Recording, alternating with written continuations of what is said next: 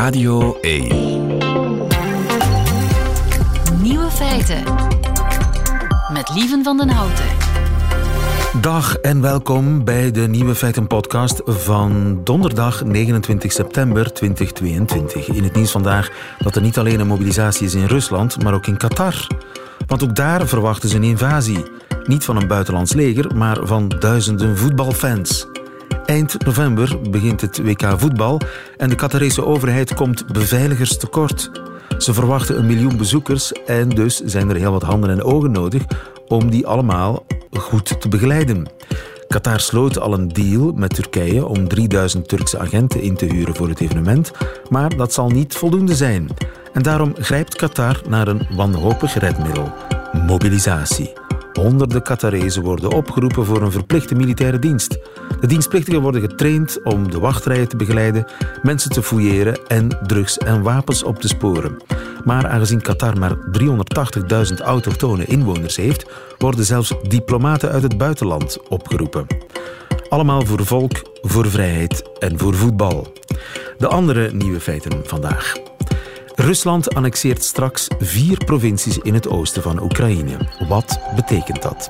Friesland is destijds aan de feodaliteit ontsnapt, maar dat leidde tot een golf van geweld. Het verkeersbord cruise control verboden verdwijnt. En de Belgian Cats strijden voor een plaats in de halve finale van het WK basketbal. De nieuwe feiten van Grof Geschut die hoort u in hun middagjournaal. Veel plezier.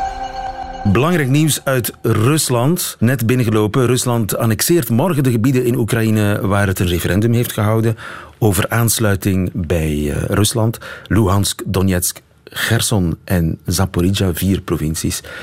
En Jan Baljou, dat is toch vrij vroeg, hè? veel vroeger dan verwacht. Goh, het, het, was, uh, het is een beetje het Krim-scenario dat gevolgd wordt. Hè. Maar wel heel snel toen ging het ook allemaal heel snel. En het was wel wat verwacht dat uh, het morgen zou gebeuren. Maar er waren de laatste dagen wat geruchten in het Kremlin die erop wezen dat men het misschien zou uitstellen. Dat men alleen maar Donetsk en Lugansk zou aanhechten, niet Gerson en Zaporizhia. Maar nu blijkbaar gaat men voor uh, ja, de grote aanhechting. Morgen, wat er morgen gebeurt is eigenlijk de officiële ondertekening van het toetredingsverdrag. Het is nog niet de echte annexatie. Moet dan ook nog getoetst worden door het eh, Grondwettelijk Hof in Rusland. En uh, het parlement moet die verdragen ook nog ratificeren. Dus dat zal waarschijnlijk voor volgende week zijn. Maar morgen is natuurlijk wel ja, is, uh, de belangrijkste dag en natuurlijk heel symbolisch. Hè? Ja, want een ander mogelijk scenario had kunnen zijn dat Rusland daar nog wat mee zou wachten en dat dat op de eventuele onderhandelingstafel zou kunnen komen. Zo van, kijk, als een soort ja, wisselgeld bij onderhandelingen. Zo van, we kunnen annexeren of niet, als jullie ons dat...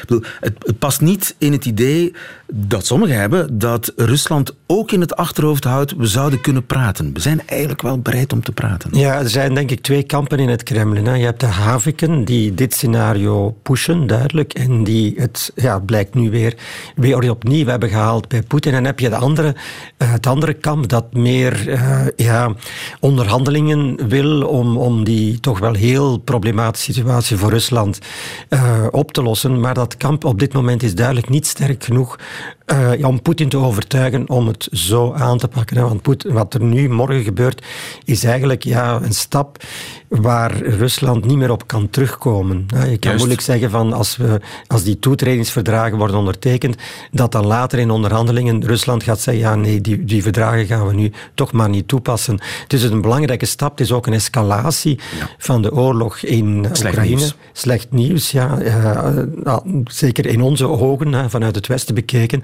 Um, want het wordt natuurlijk veel gevaarlijker, hè, want het wordt die vier provincies, Oekraïnse provincies, worden officieel Russisch grondgebied. Dus Rusland gaat veel meer middelen kunnen inzetten om die te verdedigen. Onder meer bijvoorbeeld dienstplichtigen. Tot nu toe is het beroepsleger ingezet in Oekraïne, toch officieel. Uh, als het gaat om de verdediging van het Russisch grondgebied, kunnen natuurlijk ook dienstplichtigen ingezet worden. En ja, uh, oud-president Medvedev heeft ook al gezegd, van dat het hele arsenaal van de Russische krijgsmacht ter beschikking staat. Inclusief kernwapens, want dat is dan officieel Rusland. En ja, om het eigen grondgebied te verdedigen zijn ook kernwapens. Ja, alhoewel het natuurlijk niet zo eenvoudig is dat die kernwapens meteen op tafel liggen. Dat is laatste instantie. Eh, de doctrine in Rusland zegt ook dat het voortbestaan van Rusland in gevaar moet zijn. Je kunt moeilijk zeggen dat, uh, ja, mocht Rusland grondgebied verliezen in die Oekraïnse provincies, dat daardoor het voortbestaan van Rusland wordt bedreigd. Maar natuurlijk op termijn kan het ooit wel zover komen als Rusland echt tegen de muur wordt geduwd. Ja, maar de Havike zit er achter het stuur. Dat, is, duidelijk. duidelijk. ja. En dat blijkt ook weer nog eens uit, deze, uit dit nieuws. Slecht nieuws voor de vrede, dankjewel. Jan Baljouw, goedemiddag. Radio 1. Nieuwe feiten. Belangrijke dag voor het Belgisch basketbal. Karel Bertelen, wat gebeurt er? Wel, de Belgian Cats, de vrouwen, die zijn aan het spelen in hun kwartfinale op het WK in eh, Sydney, Australië. Tegen Australië. Dat is niet simpel natuurlijk, want de thuisploeg wordt aangemoedigd door 12.000 eh, toeschouwers. Maar dat ze de kwartfinale bereikt hebben, is sowieso al weer een uh, mooi begin van een, ja, laat ik toch maar zeggen, doel dat is bereikt. Maar ze willen ook een stapje verder gaan. Helaas zal dat gebeuren zonder aan de sterspeelster Emma Meesman. Geblesseerd aan de kant met een kuitblessure. Dat is alsof je bij de Rode Duivels zou spelen zonder Thibaut Courtois en Kevin De Bruyne. Ja, dan heb je een probleem natuurlijk. Dus de Cats gaan allemaal een tandje moeten bijsteken en hopen dat ze tegen het thuisstand kunnen eh, standhouden. Voorlopig lukt dat. We zijn 4 minuten en 10 seconden ver bij het begin van de wedstrijd. Het staat 10-8 voor Australië.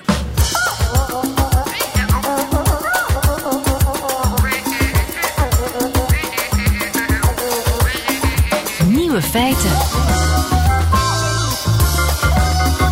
Radio 1. Morgen verdwijnt er iets van de Belgische wegen. Iets wat je enkel en alleen nog in België kon zien.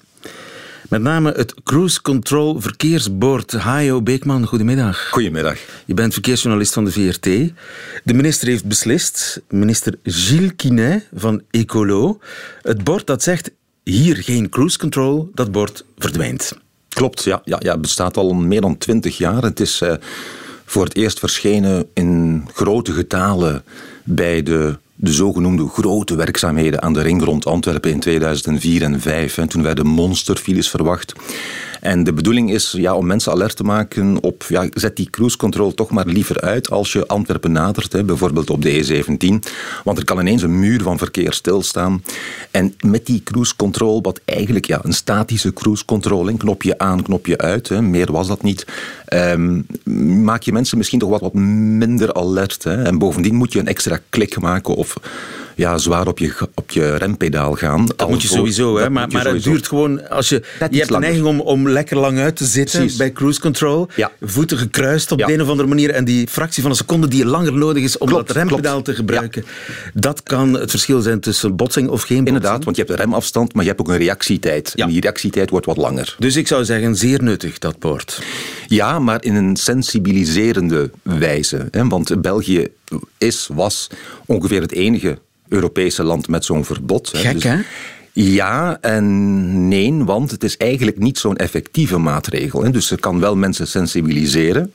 Maar omdat het in de rest van Europa niet bestaat of niet bestond, ja, mensen die uit Duitsland of Frankrijk komen aanrijden, denk maar aan vrachtwagenbestuurders, ja, die kennen de regelen in hun land, niet. Dus waarom zou die in België dan wel bestaan? Als ze het bord al gezien hadden, heeft het effect, of was het effect eigenlijk niet zo groot. Ja, het is ook moeilijk te controleren, hè? moeilijk en, af te dwingen. En dat is het tweede probleem. Inderdaad, handhaven onmogelijk. Je zou al met, met, met, met bijna anonieme wagens van de politie, wat dus trouwens wel gebeurt, maar veel te weinig op de Belgische snelwegen. Maar kun je vanuit een anonieme wagen zien, checken moeilijk, de cruise control aanstaat? Je kan, je kan het wel, met een geoefend oog kan je het zien als iemand in zo'n stroom, een drukke verkeersstroom zit en die, die, die zit altijd op diezelfde rijstrook te rijden en die heeft een constante snelheid. Ik merk het soms ook wel eens, die meneer of die mevrouw heeft zijn cruise control aanstaan. Ja, als die stilstaat kun je het niet langer controleren. Nee, en ook... Aan de ja, kant, natuurlijk, ja, je maar aan de kant, wanneer stond uw cruise control op? Nee, hoor, helemaal niet. Nee, dus eigenlijk wat dat betreft eigenlijk Is er ooit één boete uitgereikt? Het zou mij verbazen. Net zo'n beetje als met de, met het inhaalverbod voor vrachtwagens bij regen. En dat is ook, wij zijn in België ook het enige land dat die uh, regel toepast. Maar niemand controleert het. Hè. Er worden wel eens vrachtwagens uit het verkeer gehaald door de politie als ze inhalen bij regenweer, maar veel te weinig. Want de meeste mensen uh, die bij de politie werken, dus op de snelwegen, ja, die worden ingezet bij snelheidscontroles en bij, bij ongevallen. Oké, uh, toch vind ik het een beetje raar. Je kunt zeggen, het effect is beperkt, je kunt het niet afdwingen, het is maar sensibiliserend. Ja, waarom moeten ze dan weg? Het kan dan toch geen kwaad? Het, het heeft nog nooit een botsing veroorzaakt, toch, zo'n bord? Uh, nee, dat niet. Maar de vraag is ook hoeveel botsingen vermeden zijn. Hè. Dat, daar is ook geen onderzoek naar. Het is een beetje een, een losse vlotter, vrees ik, die, uh, die maatregel. Enkel sensibiliserend. En een tweede argument is dat steeds meer nieuwe wagens, hè, vroeger was dat alleen maar een hele dure modellen, maar steeds meer ook in standaard uh, middenklasse wagens, krijg je intelligente systemen zoals Adaptive Cruise Control. Juist, ja. Dat is dan die slimme cruise control die zelf afremt als uh, het, het, verkeer voor je wat, wat trager rijdt. Ja, en dus die zet die knopje aan, hè, maximum 100 km per uur bijvoorbeeld.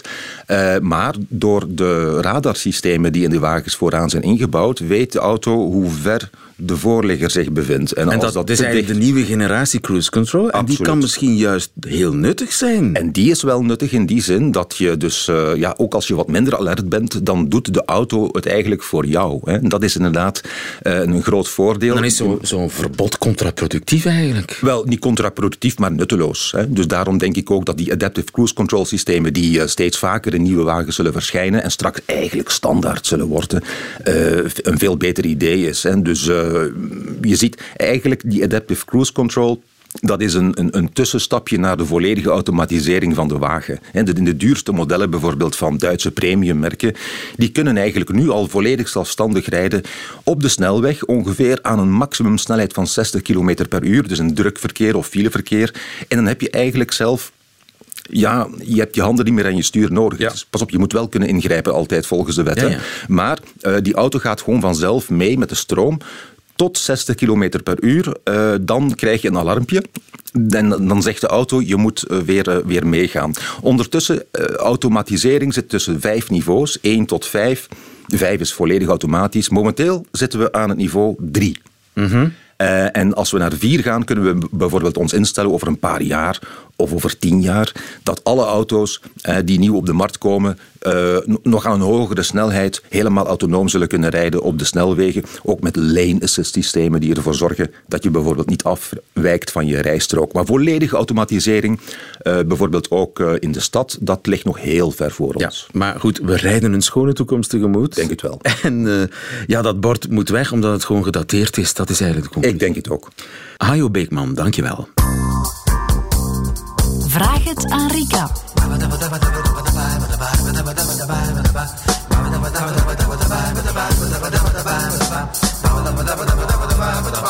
Heb jij zin in een dilemma, Rika Ponet? Heel graag. Dan heb ik er één voor jou gekregen van Chelsea. Die schrijft: Beste Rika, mijn vriend en ik zijn sinds deze zomer verloofd. Hij vroeg me op vakantie in Italië en die eerste dagen na onze verloving toen wij de enige waren die het wisten, waren we allebei zielsgelukkig. Dat is intussen al veranderd. Sinds mijn schoonfamilie weet dat we gaan trouwen, is onze vreugde omgeslagen in pure stress. Mijn vriend en ik hebben de afgelopen vijf weken meer ruzie gemaakt dan de afgelopen vijf jaar samen. En de reden daarvoor is simpel: mijn schoonouders, die er heilig van overtuigd zijn dat ons trouwfeest hun trouwfeest is. Ze bedoelen het ongetwijfeld goed, maar hun bemoeienis zorgt voor een onmogelijke situatie. Mijn vriend en ik willen heel graag eenvoudig trouwen, bescheiden feestje. Een paar van onze beste vrienden, geen duur circus waar we nog maanden een financiële kater aan overhouden om mensen te imponeren waar we eigenlijk niet om geven. Mijn schoonouders, die zien dat anders. Het feit dat wij gaan trouwen is volgens hen ook hun prestatie en dat moeten zij ook kunnen vieren met hun uitgebreide vrienden- en kennissenkring. Ze bieden aan om een aanzienlijk deel van ons feest te betalen, maar geven ook aan dat ze inspraak willen in veel meer dan de gastenlijst alleen. Ook de locatie, het eten, de bloemen, de jurk die ik zal dragen. Het zijn allemaal middelen om hun vrienden te imponeren en zelfs te overtroeven. En het is nu wel al zeker dat we, als we een toegeving doen en onze gastenlijst uitbreiden, tekenen voor een feest dat niet het onze is. Mijn vriend deelt mijn mening hierover, maar wordt tegelijkertijd geplaagd door schuldgevoelens. Hij is hun enige zoon. Ze wonen vlakbij, ze zien elkaar meerdere keren per week en zijn ouders weten precies op welke knoppen ze moeten drukken om hem te doen twijfelen over of hij wel een goede zoon voor hen is als hij ons trouwfeest samen met mij plant, los van hun wensen. Ik, het is een lange brief, maar wel heel fascinerend en boeiend. Ik heb hem nog maar twee keer zien huilen in de vijf jaar dat we samen zijn. Eén keer toen zijn enige overgebleven grootmoeder gestorven was en één keer na de zoveelste discussie met zijn ouders over ons trouwfeest. Ik wil niet dat ons feest een bron van stress wordt of dat het tussen ons komt te staan. Tegelijkertijd wil ik ook niet zomaar toegeven aan de wensen van mijn schoonouders. Hoe zorg ik ervoor dat we heel huids bij ons ja-woord geraken? Dat ja-woord dat wankelt. Zo lijkt het Vreselijk. plotseling. Vreselijk, ja. Ehm, weet je, eh, lieven in Amerika zijn er gespecialiseerde psychologen die hier rond, rond deze thema's werken. Echt, hè? die daarvan leven. Dat is een markt, daar is Ja, een markt daar is een voor. markt voor. En dan heb je nog heel die markt van wedding planners die zich ook op dat terrein begeven en zich daarmee bezig Een hele industrie, zowel de, Ja. de wedding als de, de, de discussies met de Ja, schoonouders. absoluut. Ja, dat, ja, dus dat, Om maar te zeggen, het is geen alleenstaand geval, Chelsea. je geen- bent niet alleen. Absoluut niet. En het is inderdaad vaak een zeer heikele periode. En, eh, dat, dat is een feit. Maar wat Nu- is hier aan de hand? Wat gebeurt hier? Ja. Als we dat heel inhoudelijk gaan bekijken, eh, klinkt misschien hard, maar voor mij is de regel toch redelijk simpel. Wie betaalt, bepaalt. Oké. Ja. En dat wil zeggen, eh, als je er inderdaad mee instemt dat je schoonfamilie of je eigen familie het grootste deel van jouw trouwrekening betaalt, moet je ook accepteren dat zij daar inspraak in hebben. Of dat zij, dat, dat mee hun trouwfeest is, op zijn minst. Hè. Dus dat Je dat kunt feest- niet geld accepteren voor een feest en dan zeggen, voor de rest moeien jullie zich Nu niet. moeien jullie zich niet. Zo werkt het niet. Zo werkt het Ja. nergens en nooit. Ja.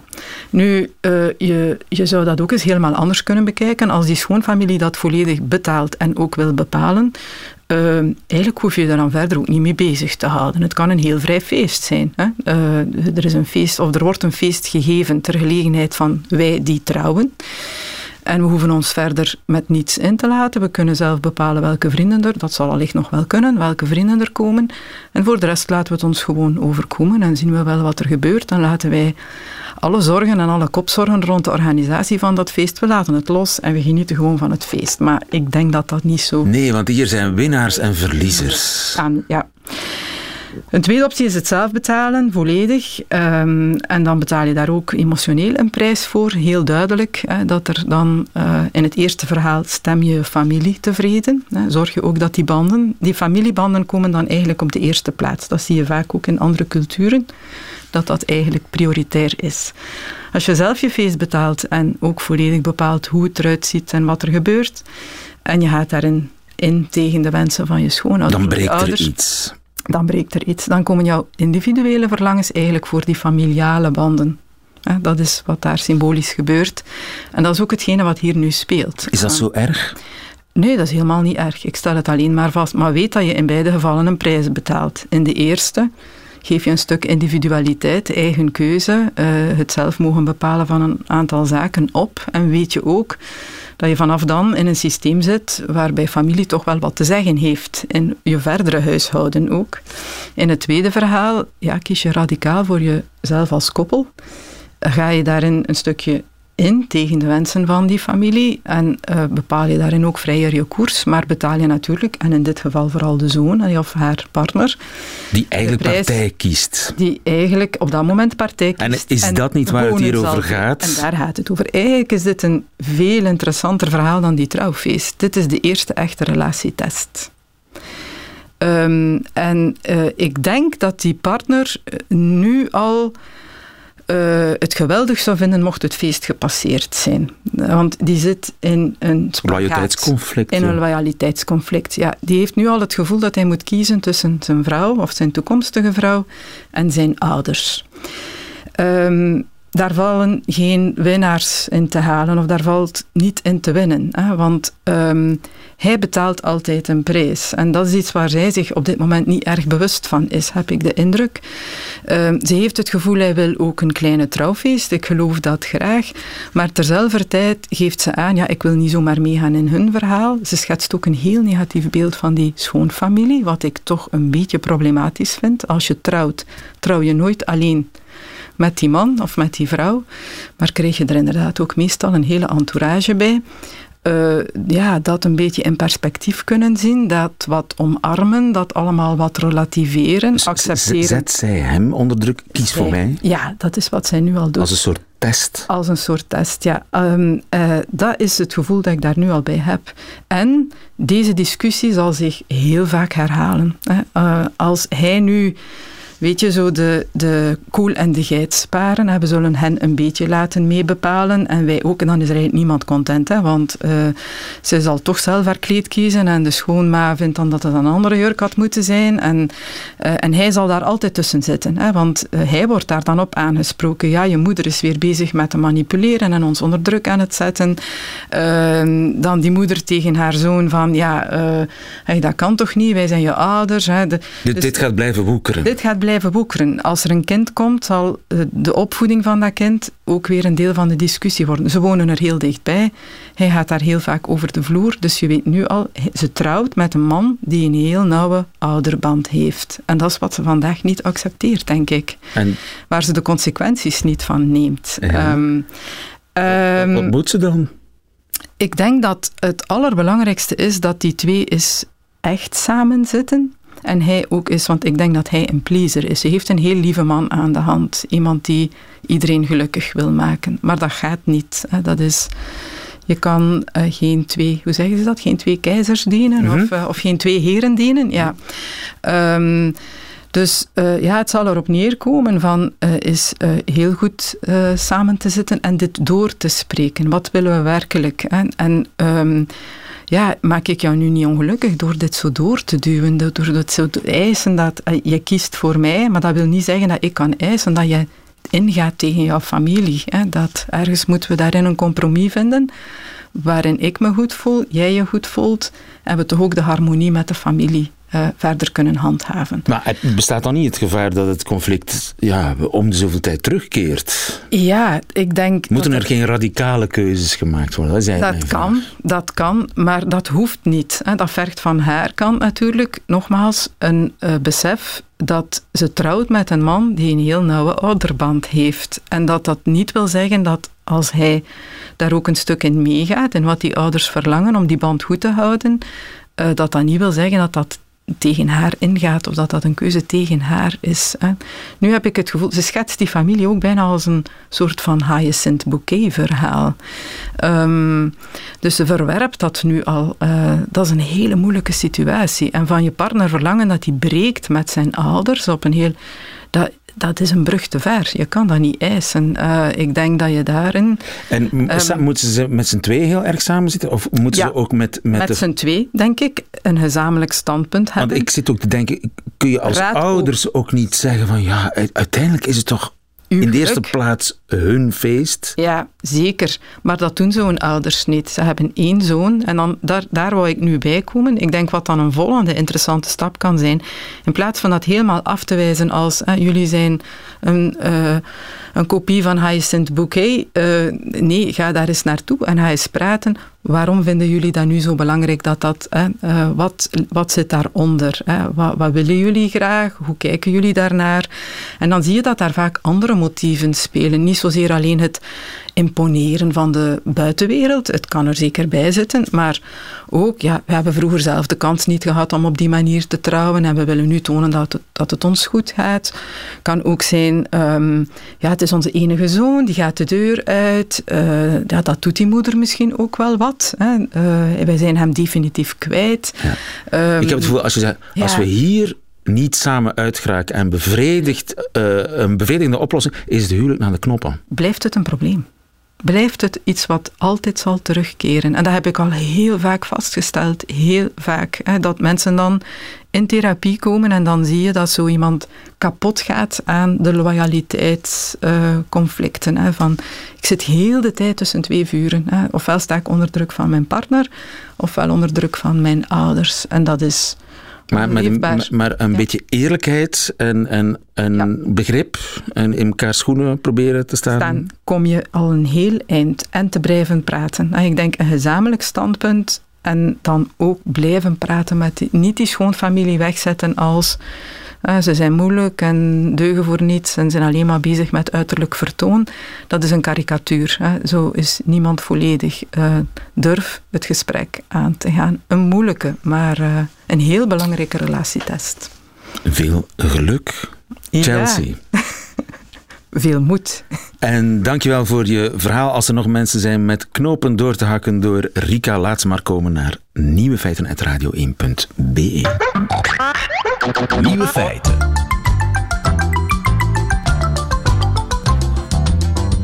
Friesland heeft niet meegedaan aan de feudaliteit in de middeleeuwen. In de plaats daarvan hadden ze vrijheid. Maar die vrijheid heeft tot een golf van geweld geleid, schrijft Diana Spiekhout in haar nieuwe boek. Goedemiddag, Diana. Ja, goedemiddag. Je bent de schrijver van het boek Vrijheid Vetus Vagevuur, de middeleeuwen in het noorden. Je bent ook conservator van het Fries Museum. In Leeuwarden is dat, geloof ik, hè?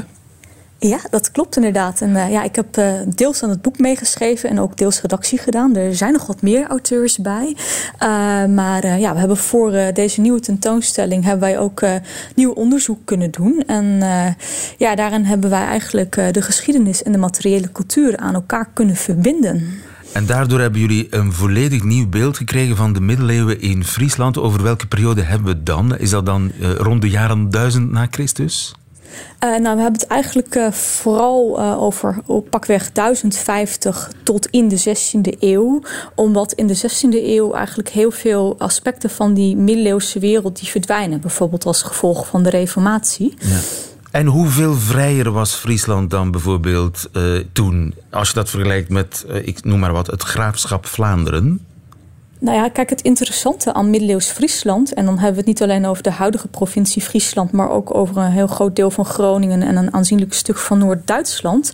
Uh, ja, er was geen centraal gezag, dus je kreeg eigenlijk een soort voortborduring op de vroegmiddeleeuwse maatschappij, die dan eigenlijk wel aangepast werd aan de tijdsgeest, waar men zich van onderaf aan zelf bestuurde. Okay. Uh, nou ja, dat is natuurlijk heel anders dan wat we gewend zijn uh, als we bijvoorbeeld naar ja, de, de, de opkomst van uh, landsheerlijkheden kijken in de middeleeuwen. Het ja. is gewoon een heel, heel ander soort samenleving wat je Met krijgt. Met een koning en een graaf en een baron en die allemaal schatplichtig zijn aan elkaar. Dat leenstelsel, dat soort dingen. In ja. Friesland waren het allemaal autonome dorpen. Uh, was dat eigenlijk een goede zaak? Nou ja, het grappige is, is dat, kijk, die vrijheid van de ene kant heeft het dan als voordeel als je erin woont, dat iedere vrije Fries, dat is een man met een eigen stuk grond, uh, zich uh, ja, kan bouwen, zich kan kleden naar eigen stand in vermogen, zonder dat dat per definitie problemen oplevert. De keerzijde daarvan is dat er ook geen persoon is die een geweldsmonopolie heeft. Dus op het moment dat er een conflict uitbreekt en jij je eer moet verdedigen, nou ja, dan kun je dat door het recht oplossen, maar vaak gaat het ook mis en dan moet je dus de veten verkondigen. Dus in middeleeuws Friesland waren fetes aan de orde van de dag. Sterker nog, dat was een algemeen geaccepteerd verschijnsel om de status quo te houden. En daar hoorde heel veel geweld bij.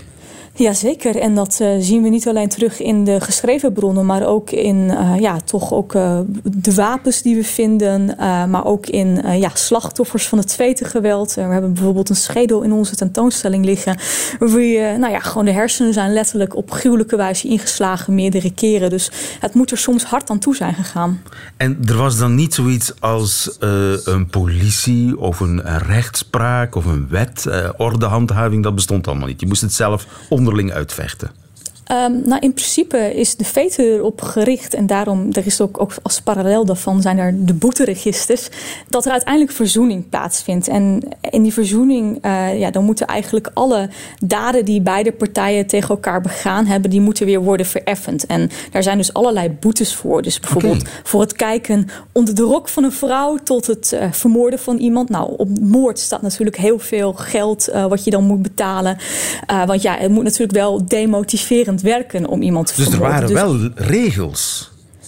Ja, alleen het uh, grappige is dus dat het eigenlijk allemaal ja, boetes zijn die om het uh, aanbrengen van dan wel uh, psychisch, dan wel fysiek letsel gaan. En um, ja, dat moet er eigenlijk voor zorgen um, dat mensen dus zich dus ja, niet buitensporig geweld gaan gebruiken. Maar ja, dat gebeurde natuurlijk wel.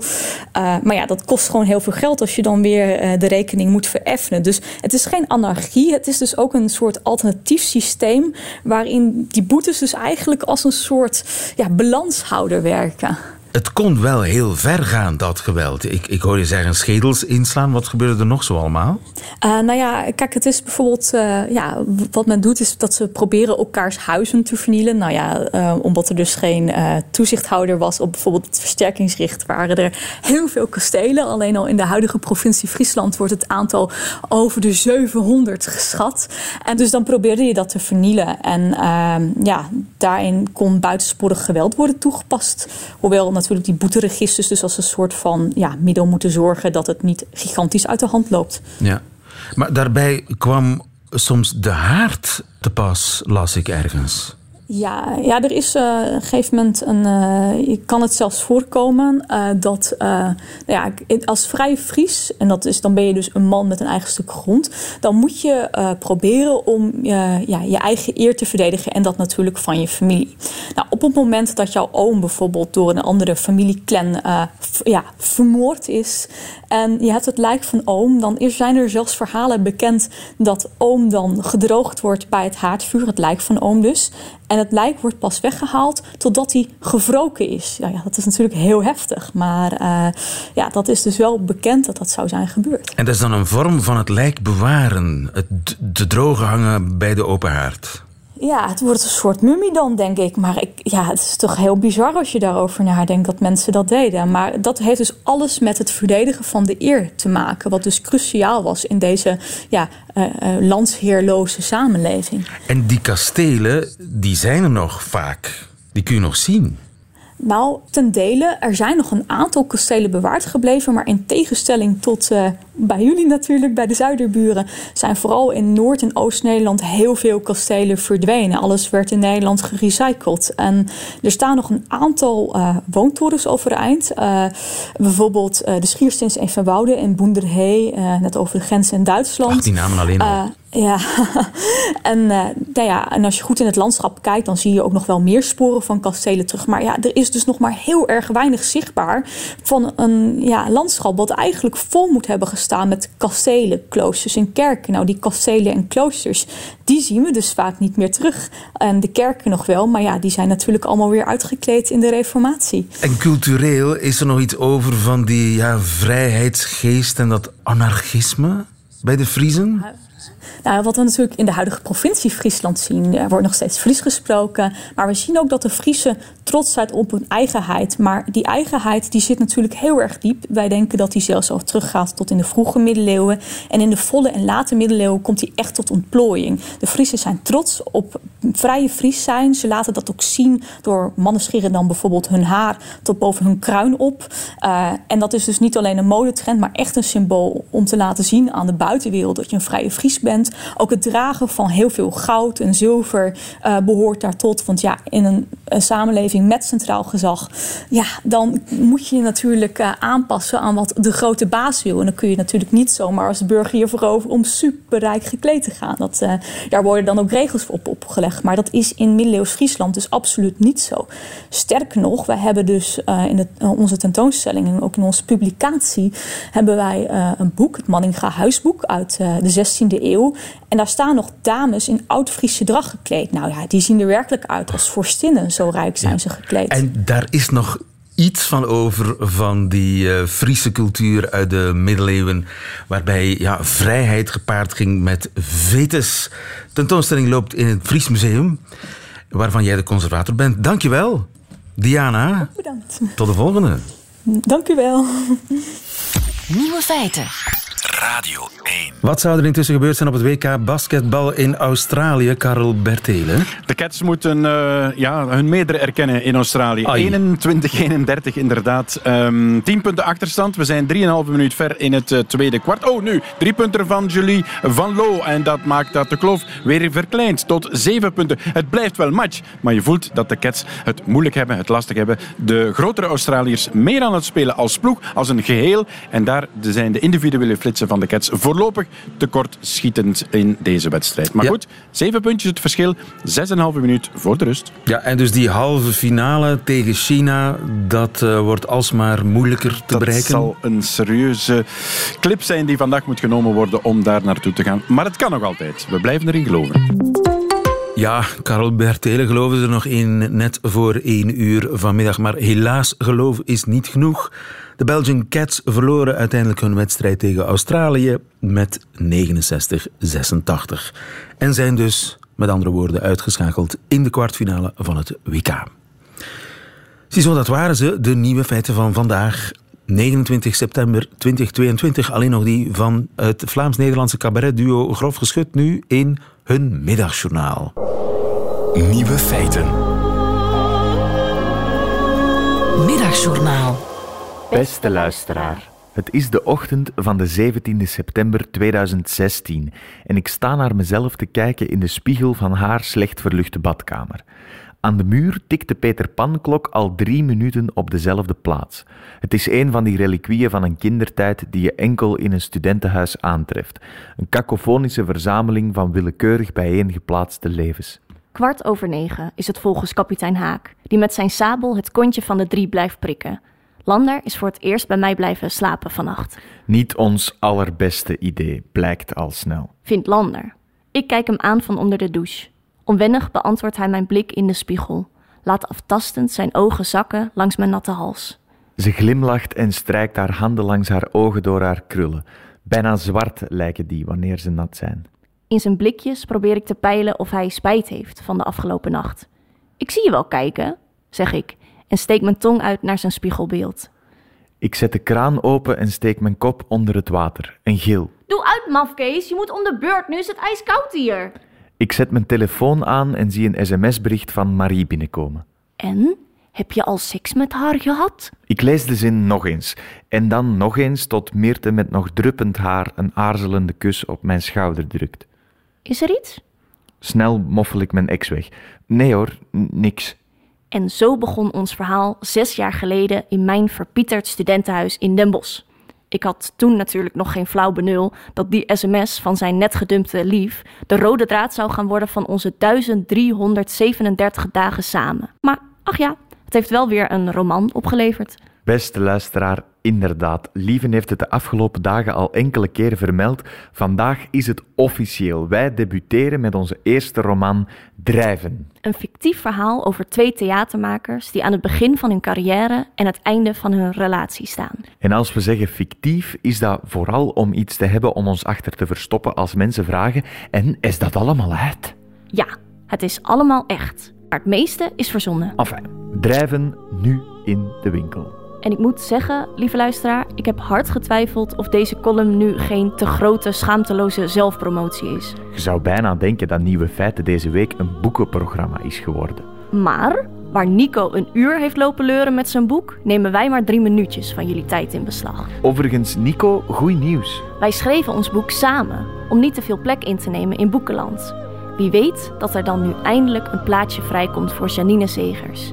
Die lieve vrouw van 83 die al jaren met haar roman sleurt. Wij zijn in ieder geval al benieuwd naar haar verhaal. Tot morgen.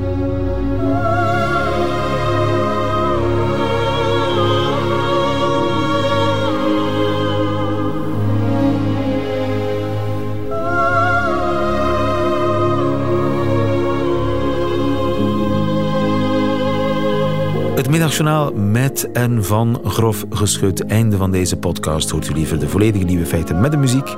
Dat kan natuurlijk live elke werkdag tussen 12 en 1 op Radio 1 of on demand via de Radio 1 website of app. Tot een volgende keer.